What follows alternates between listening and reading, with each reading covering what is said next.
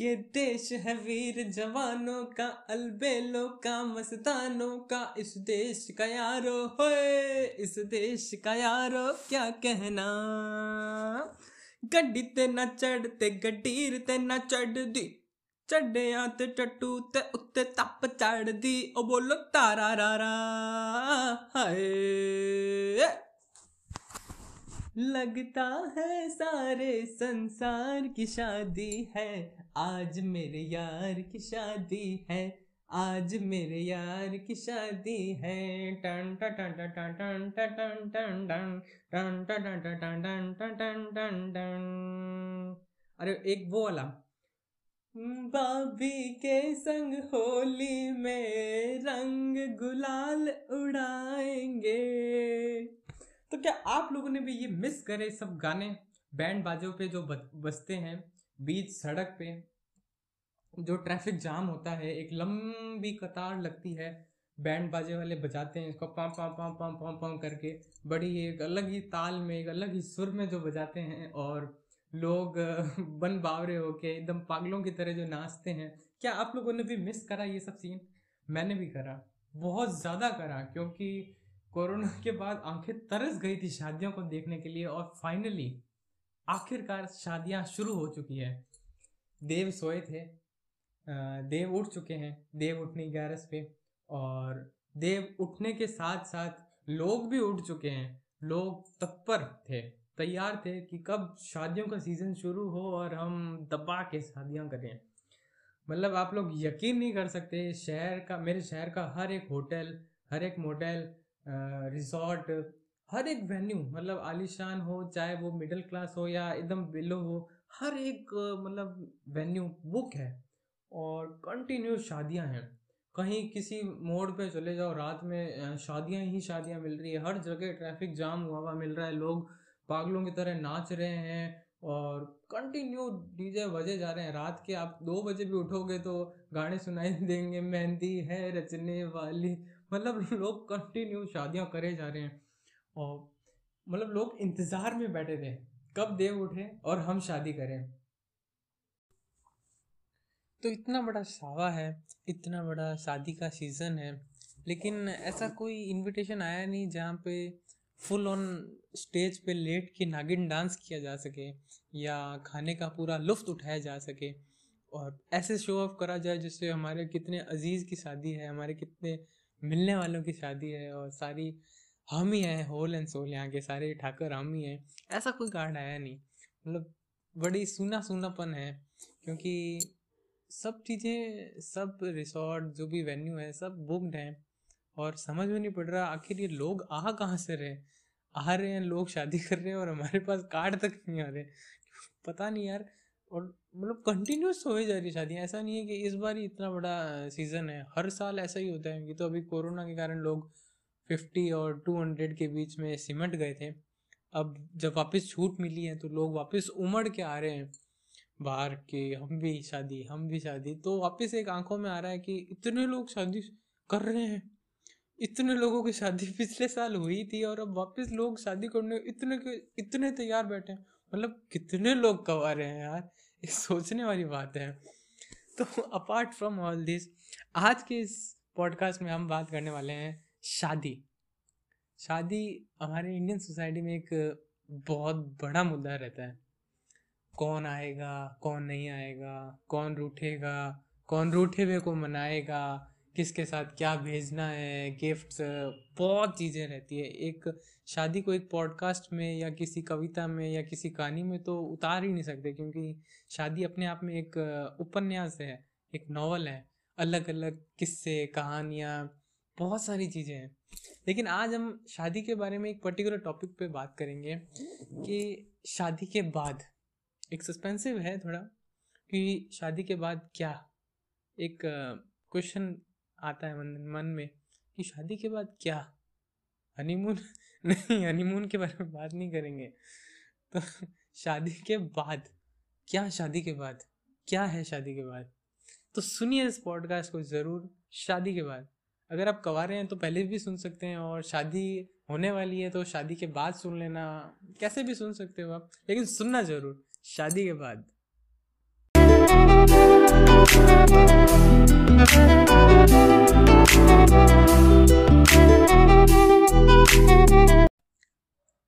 तो हर चीज़ का एक कारण होता है। हर, जैसे मैंने अलग अलग जगह कहा भी है और अलग अलग जगह लिखा भी है कि हर चीज़ के एक पीछे एक वजह होती है, उसका एक वजूद होता है उसका होने का या उसके ना भी होने का। वैसे ही इस पॉडकास्ट के सामने आने का एक कारण है। और भी चीज़ें थी मेरे पास, और भी टॉपिक थे। मैंने अभी no mental men's mental health awareness पे एक पॉडकास्ट रिलीज़ करना चाहता था। लेकिन ऐसा कोई हाइप नहीं थी, कोई ऐसा अनरिस्पॉन्सिव लोग है, लोगों को पता ही नहीं है कि नवंबर में men's mental health awareness month होता है तो मैंने कहा, चलो, सह लेंगे थोड़ा। ऐसा कुछ लोगों में उत्साह ही नहीं था तो मैंने कहा, चलो, कोई नहीं, जाने दो। कभी ना कभी तो लोग अवेयर होंगे ही मेंटल हेल्थ को लेके भी। अभी थोड़ी अवेयरनेस आ रही है, थोड़ी और आनी बाकी है तो तब करेंगे रिलीज़ अपने। आज मेरे सामने ये चीज़ वापस आई, शादी के बाद वाली तो मैं सोचा कि क्यों? हाँ इसे अभी किया जाए। बीते दिनों में एक शख्स से मिल रहा था, मिला था। मेरे मिलने वाले ही हैं। तो बातें चली, वो लॉयर हैं, वकील हैं पेशे से। तो बातों बातों में आगे बात चली तो पता चला कि मेरे शहर में तीन सेशन कोर्ट हैं, जिसे कह दें कि फैमिली कोर्ट जिसे बोलते हैं। फैमिली कोर्ट अलग होते हैं एक, बाकी वकी जो मेरे को पूरा वकालत का पता नहीं है, लेकिन ये फैमिली कोर्ट जो होते हैं, शायद तक अलग होते हैं, जिन्हें सेशन कोर्ट बोलते हैं या कुछ भी होता होगा। तो मेरे शहर में तीन सेशन कोर्ट हैं, और लगभग दो साल पहले या तीन साल पहले तक मतलब कोरोना पीरियड से पहले, उन तीन सेशन कोर्ट में पर डे चार या पाँच या सात या मैक्सिमम दस केसेस आते थे। रिलेटेड टू सेपरेशन तलाक या डोमेस्टिक वायलेंस या कुछ भी ऐसी चीज़ जो जिसका अंत तलाक पे होता था, कुछ भी ऐसी चीज़। तो पर डे पाँच या सात केसेस आते थे। अब आज की तारीख में उन शख्स ने मेरे को वकील ने बताया कि आज की तारीख में हालात ये हैं कि एक कोर्ट में पर डे 150 केसेस आते हैं। मतलब तीन कोर्ट में 450 केसेस बहुत बड़ी बात है। क्योंकि मेरा शहर इतना, कोई बड़ा शहर नहीं है, कोई मेट्रो शहर नहीं है कि लोग इतने एडवांस हो जाएँ उस राह पे चलने के लिए। क्योंकि एक काफ़ी लोग दायरे में रहने वाले हैं, एक, जिन्हें क्या है सोसाइटी से डरने वाले, सामाजिक लोग। कि तलाक ले लिया हो, बड़ा एक अलग माहौल रहता है। एडवांस हैं, लेकिन इतने भी एडवांस नहीं है कि जैसे मेट्रो सिटीज़ में होते हैं, उतने भी एडवांस नहीं हैं। लेकिन जब ये बात मैंने सुनी कि पर डे सेशन कोर्ट में फोर फिफ्टी केसेस आ रहे हैं, बहुत मैं ताजुब फील करा मतलब four fifty up and down कितना हो सकता है? पचास हो सकता है? सत्तर हो सकता है? या ज़्यादा से ज़्यादा सौ हो सकता है? तो फोर फिफ्टी का थ्री फिफ्टी आ सकते हैं थ्री हंड्रेड आ सकते हैं। थ्री हंड्रेड या फोर हंड्रेड केसेस आना भी एक बहुत बड़ी बात है मेरे शहर में, क्योंकि मैं अपने शहर को जानता हूँ, लोग कितने दायरे में रहने वाले हैं, कितने ओपन नहीं है। तो इन कंडीशंस में भी 450 केसेस रोज के आ रहे हैं तो एक बहुत सोचने वाली बात है कि ये क्या हो रहा है यार? लोग इतने तलाक या इतने उत्पीड़ित कैसे होते जा रहे हैं शादी के बाद? हर चीज़ में मतलब उनको बाद में एक यही शायद तक ऑप्शन दिख रहा है कि अब शायद तक तलाक ही लेना पड़े। क्या मतलब क्या हो रहा है ये? और जिसे कहते हैं कि कोई भी एक ट्रेंड होता है, एक फ़ैशन जो होता है मेट्रो शहर से छोटे शहरों की ओर ट्रैवल करता है। तो जैसे बड़े शहर हैं, जो कोई मेट्रो शहर हैं, उनमें तो और भी ज़्यादा सेशन कोर्ट होते हैं फैमिली कोर्ट और भी ज़्यादा होते हैं नंबर ऑफ़ फैमिली कोर्ट ज़्यादा होते हैं। तो वहाँ तो सोचना भी बड़ा एक अलग ही है कि इतने केसेस आते होंगे, क्योंकि वहाँ जनसंख्या ज़्यादा है। नो कोरोना गाइस ओनली सर्दी जुकाम। तो वहाँ लोग बाग ज़्यादा हैं। और भी केसेस आते होंगे। वो एक बड़ी सोचने वाली बात है ये कि मतलब ये हो क्या रहा है लोगों को? लोग इधर शादी करते हैं और इधर नेक्स्ट तलाक के लिए अर्जी अप्लाई कर रहे हैं। क्यों? क्या हो रहा है वाकई में ये? और हम सोच लें एक ओवरऑल इंडिया की इमेज बना लें तो ये तलाक लेना या एक सेपरेशन लेना हमारी बैकग्राउंड नहीं है। हमने कभी किसी कहानी में या किसी कथा में ये नहीं सुना कि फलाने राजा ने फलानी अपनी बीवी से तलाक लिया रानी हाँ रानी रूठती तो रूठती थी तो अलग अपने एक कहीं जाके बसेरे में रहती थी, किसी गाँव में रहने लग जाती थी। तो राना, राजा फिर जाता था, उसे मनाता था। जैसे रूठी रानी का महल है और और भी कई चीज़ें हैं, जैसे कई राजा महाराजा हुए हैं जो रूट के जग मंदिर में आए हैं, जग महल में आके रुके हैं, आमेर में आसपास आके रुके हैं, रानियाँ आके रुकी हैं। और मतलब एक रानी जब रूट जाती थी तो एक राजा उसको मनाने आता था और एक अलग ही महल का निर्माण हो जाता था। तो वो सीन तो हमारे यहाँ चला है बैकग्राउंड में, हमारे इतिहास में, लेकिन ये कभी सीन नहीं था। कि राजा ने या किसी भी पुरुष ने या किसी भी स्त्री ने किसी को तलाक दिया हो, कोई सेपरेशन हुआ हो, ये एक अलग ही हमारे इंडिया में छवि थी, क्योंकि हमारे ये सब चीज़ें कॉमन नहीं थी। लेकिन अब ये सीन एकदम बदल चुका है। और ना हमने हमारे जो पूर्वज होते थे, हमारे बड़े बुज़ुर्ग होते थे, हमारे दादा या परदादा या और भी ज़्यादा उनसे पुराने। ना, हमने कभी उनसे सुना है कि कि हमारे परदादा जी तो डाइवर्स ही थे। डाइवर्सी में उनकी सरकारी नौकरी लगी थी। हमारी परदादी जी तो डाइवर्स हुआ हुआ हुआ था उनका। सेपरेट रहती थी वो, सिंगल मदर थी। तो आजकल ये एक अलग ही ट्रेंड चल रहा है। मतलब लोग सिंगल मदर, सिंगल मद, सिंगल फादर के रूप में रह रहे हैं।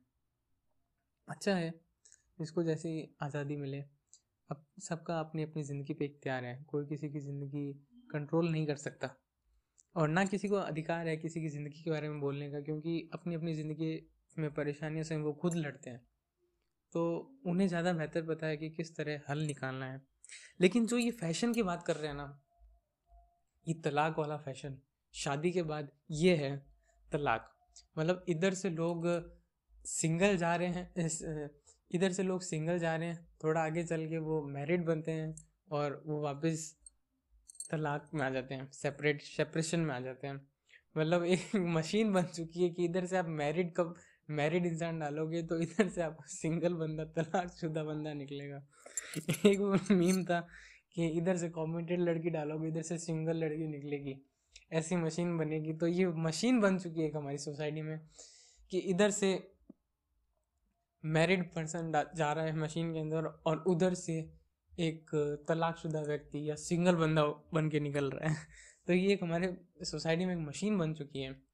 और ये एक मज़ाक के तौर पे देखें तो बड़ी हल्की बात है। लेकिन अगर सीरियसली इसको समझें तो एक ये बहुत ही चिंताजनक विषय है। क्योंकि जिस गति से, जिस रेट से हमारे सोसाइटी में ये तलाक के केसेस बढ़ रहे हैं ये एक बहुत ज़्यादा सोचने वाली बात है। आपने भी अपने आस पड़ोस में या कहीं अपने फैमिली वाले में, अपने मिलने जुलने वालों में, रिलेटिव्स में, नोन्स में ज़रूर ही सुना होगा या देखा होगा कि ये सब केसेस अभी हाल फ़िलहाल में हुए हों।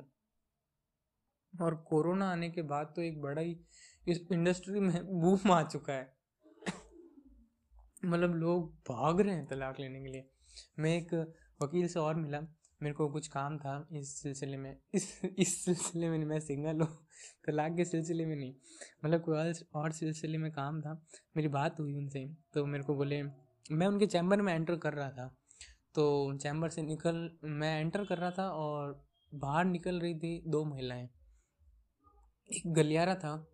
तो मेरे को टकराते हुए दो महिलाएँ निकली और मैं अंदर घुसा और वो बाहर निकली। तो वकील साहब मेरे को बोले कि वो काफ़ी सीनियर मोस्ट वकील हमारे शहर के। मेरे को उनसे कोई एडवाइस लेनी थी, इसलिए मैं उनके पास गया था चैम्बर उनके। तो मेरे को बोले, अरे बेटा, आज तो दिमाग इतना ख़राब हो रहा है, क्या बताऊँ? मतलब तलाक ही तलाक तलाक ही तलाक।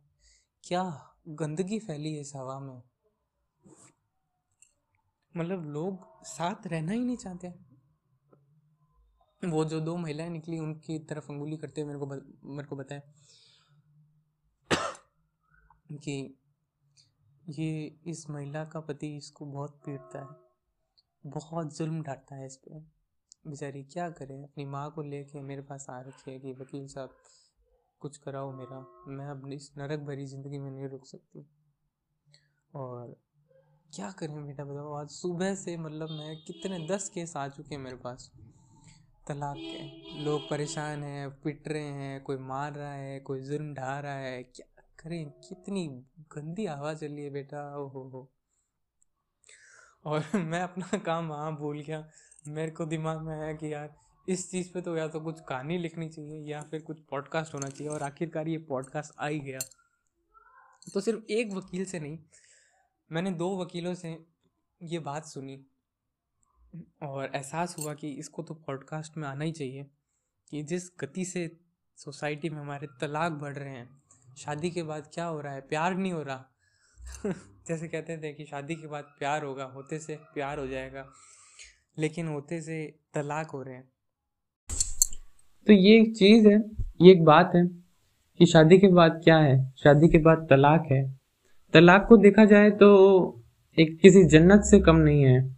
स्वर्ग से कम नहीं है। अगर हमारी ज़िंदगी जहनुम है, अगर हमारी ज़िंदगी नर्क से कम नहीं है तो तलाक हमारे लिए जन्नत है। और तलाक एक बहुत बड़ी गाली है।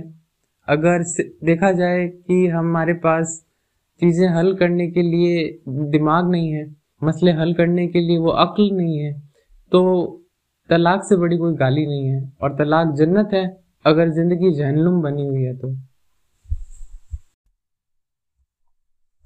तो लोग बड़ी तीव्र गति से तलाक की ओर अग्रसर हुए जा रहे हैं। बड़ी तेज गति में, तीव्र गति में तलाक लिए जा रहे हैं। और मेरे डिप्रेशन इस बात का आ रहा है कि लोग समझ नहीं रहे, सीख नहीं ले रहे कि यार जो पिछले सीज़न में, पिछले नेक्स्ट सीज़न में बैक सीज़न में जो शादी हुई थी, वो आज के टाइम में अपना तलाक ले रहे हैं। तो आज हम जो अपनी शादी कर रहे हैं, वो अगले सीज़न में हमारा भी तलाक होना है। तो लोग सीख क्यों नहीं ले रहे उस सब चीज़ से? मतलब लोग डायरेक्ट शादी में जाए जा रहे हैं और जाए जा रहे हैं और नेक्स्ट अगले सीज़न और अगले से, या अगले सीज़न में उनकी डाइवर्स हो रहे जा रहे हैं। तो मेरे ये सोच सोच के डिप्रेशन आ रहा है कि लोग सीख क्यों नहीं ले रहे इनसे? और इतने मतलब केसेस बढ़ चुके हैं जिसकी कोई हद नहीं है। जिस तेज गति से यहाँ पे बुकिंग हो रही है होटल की मोटेल की और वेन्यू अलग अलग वेन्यू बड़े जो आलिशान वेन्यू हैं उनकी बुकिंग जो हो रही है शादी में उतनी ही ज़्यादा बुकिंग हो रही है तलाक के लिए। ये एक सच है जो हो रही है। मेरी एक, एक और शख्स से बात बात हुई तो वो भी इसी सिलसिले में थे तलाक के लिए।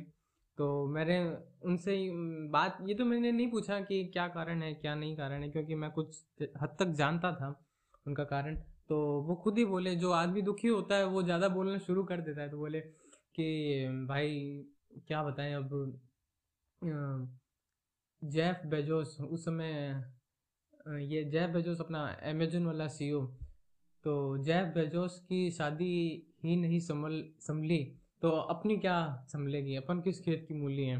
उस समय जेफ बेजोस का वो सीईओ था, है उस समय था तो उस समय उसका बड़ा हाईलाइट में रहा था। हाईलाइट में रहा था कि जेफ बेजोस ले रहे हैं पच्चीस साल बाद अपनी पत्नी से तलाक। तो वो उसकी तरफ़ उस समय मुलाकात हुई थी मेरी। तब मेरे को ध्यान है तो उसने मेरे को व्यक्ति ने कहा कि अपनी जेफ बेजोस जैसे बड़े इंसान की ही नहीं संभल रही तो अपनी क्या संभलेगी? हमारे एक सोसाइटी में ये भी रहता है कि हम बड़े जो लोग होते हैं ना, उनको अपना रोल मॉडल मानते हैं कि फ़लानी चीज़ हमने शाहरुख खान से सीखी है, फ़लानी चीज़ हमने किसी से सीखी है, फ़लानी चीज़ हम बिल गेट से सीख रहे हैं, वो आइडियाज़ बिज़नेस आइडियाज़ तो ये जो फ़ैशन है ना, तलाक वाला डाइवर्स वाला, ये भी फ़ैशन हम बड़े लोगों से सीख रहे हैं। तो मैंने उसे कहा तो नहीं लेकिन ये मन ही मन में सोची बात कि, बेटा वो जय बेजोस अपनी पत्नी से तलाक ले रहा है ना तो पत्नी उससे हट जाना नहीं ले रही है, क्योंकि वो अंदर से बहुत ज़्यादा स्ट्रांग है रिच है, वो बहुत ज़्यादा अमीर है। उसको हट जाने की ज़रूरत नहीं है। तेरी पत्नी तेरे से इतना हट जाना ले लेगी तो कंगाल हो जाएगा। तो सोच, संभल और अपनी शादी संभाल ले। तो मतलब लोग मतलब एक ये ये मैंने बात कही नहीं, मन में सोची और थोड़ा मुस्कुराया था। तो एक, ये ट्रेंड बन चुका है। लोग मतलब इंस्पिरेशन ले रहे हैं कि बड़े लोग तलाक ले रहे हैं तो हम भी ले सकते हैं। बड़े लोग सिंगल फादर या मदर बन रहे हैं तो हम भी बन सकते हैं। बन सकते हैं, कोई बड़ी बात नहीं है। जैसे जिसकी ज़िंदगी खुश रहे उसको अधिकार है, उसको खुशनुमा बनाने का। लेकिन ये एक, एकदम ही जो ट्रेंड बदला है ना, कि छोटी छोटी बातों पे या कुछ भी ऐसा बड़ा ना होने पर भी कुछ भी ऐसी चीज़ें जो मतलब ना जिनमें कोई लॉजिक ही नहीं बनता, जिन पर कोई पॉइंट नहीं बनता और जो चीज़ें बैठ के बातचीत से हल हो सके या कुछ भी ऐसा हो सके जो तलाक की ओर ना ले जाए। इंसान वो चीज़ें करना ही नहीं चाहता। क्योंकि इंसान को अब सीधा अल्टीमेटम दिख रहा है कि तलाक तो है ही। और आजकल तो वो और हो गया कि म्यूचुअल तलाक अगर ले रहे हैं, म्यूचुअल डाइवर्स ले रहे हैं तो छः महीने की वो अवधि भी नहीं देते टाइम पीरियड भी नहीं देते। अगर म्यूचुअल तलाक ले रहे हैं तो ये हमारे वो हाई कोर्ट ने या सुप्रीम कोर्ट ने कोई ऑर्डर निकाले हैं। कि अगर म्यूचुअल तलाक है तो छः महीने भी आपको रुकना नहीं पड़ेगा, आपको तलाक सीधा मिल जाएगा। पहले तो छः महीने भी रुकते थे। तो शादी के बाद ये सब कुछ हो रहा है। लोग तलाक लिए जा रहे हैं, बड़ी ही तेज़ गति से लिए जा रहे हैं। और पता नहीं ये सही है या गलत है, क्योंकि जिसके साथ अगर बुरा हो रहा है और वो अगर तलाक ले रहा है तो उसके लिए ये तलाक तलाक नहीं, जन्नत है। और सिर्फ़ और सिर्फ़ एक खुद में, इंसान के अंदर खुद में अगर परेशानियाँ हल करने की हिम्मत नहीं है, इसलिए अगर वो तलाक ले रहा है तो तलाक से बड़ी कोई गाली नहीं है। तो ये था एक जैसे मैंने बताया कि शादी बहुत बड़ा मुद्दा है। आज हमने सिर्फ़ और सिर्फ़ एक बहुत से छोटे से मुद्दे के बारे में चर्चा करी, जो एक हमारी सोसाइटी में, हमारे आसपास बहुत ज़्यादा बिखर चुका है। आपने भी देखा होगा। और उम्मीद है कि अब आप सुनने के बाद तो ज़रूर ही गौर करोगे इस बारे में। शादी के बाद क्या हो रहा है? प्यार नहीं हो रहा। लोग बोलते हैं, होते से प्यार हो जाएगा। बड़े अच्छे लगते हैं। वो सब कुछ भी नहीं हो रहा। यहाँ कोई राम कपूर या साक्षी कपूर नहीं है। सब लोग तलाक ले रहे जा रहे हैं। सब लोग एक दूसरे से परेशान हो रहे हैं। और सब लोग शादी के बाद क्या कर रहे हैं? तलाक। तो ये था आज का पॉडकास्ट शादी के बाद क्या है? तलाक। तो पूरा सुना। बहुत अच्छा। और कोई डिप्रेशन में या कोई टेंशन में मत आना कि शादी कैसे करें हम आगे तलाक हो जाएगा, सब सही होता है भाई, चिंता नहीं। तो सुना है तो दिल में बसा लेना, मन में उतार लेना। मैं मिलता हूँ।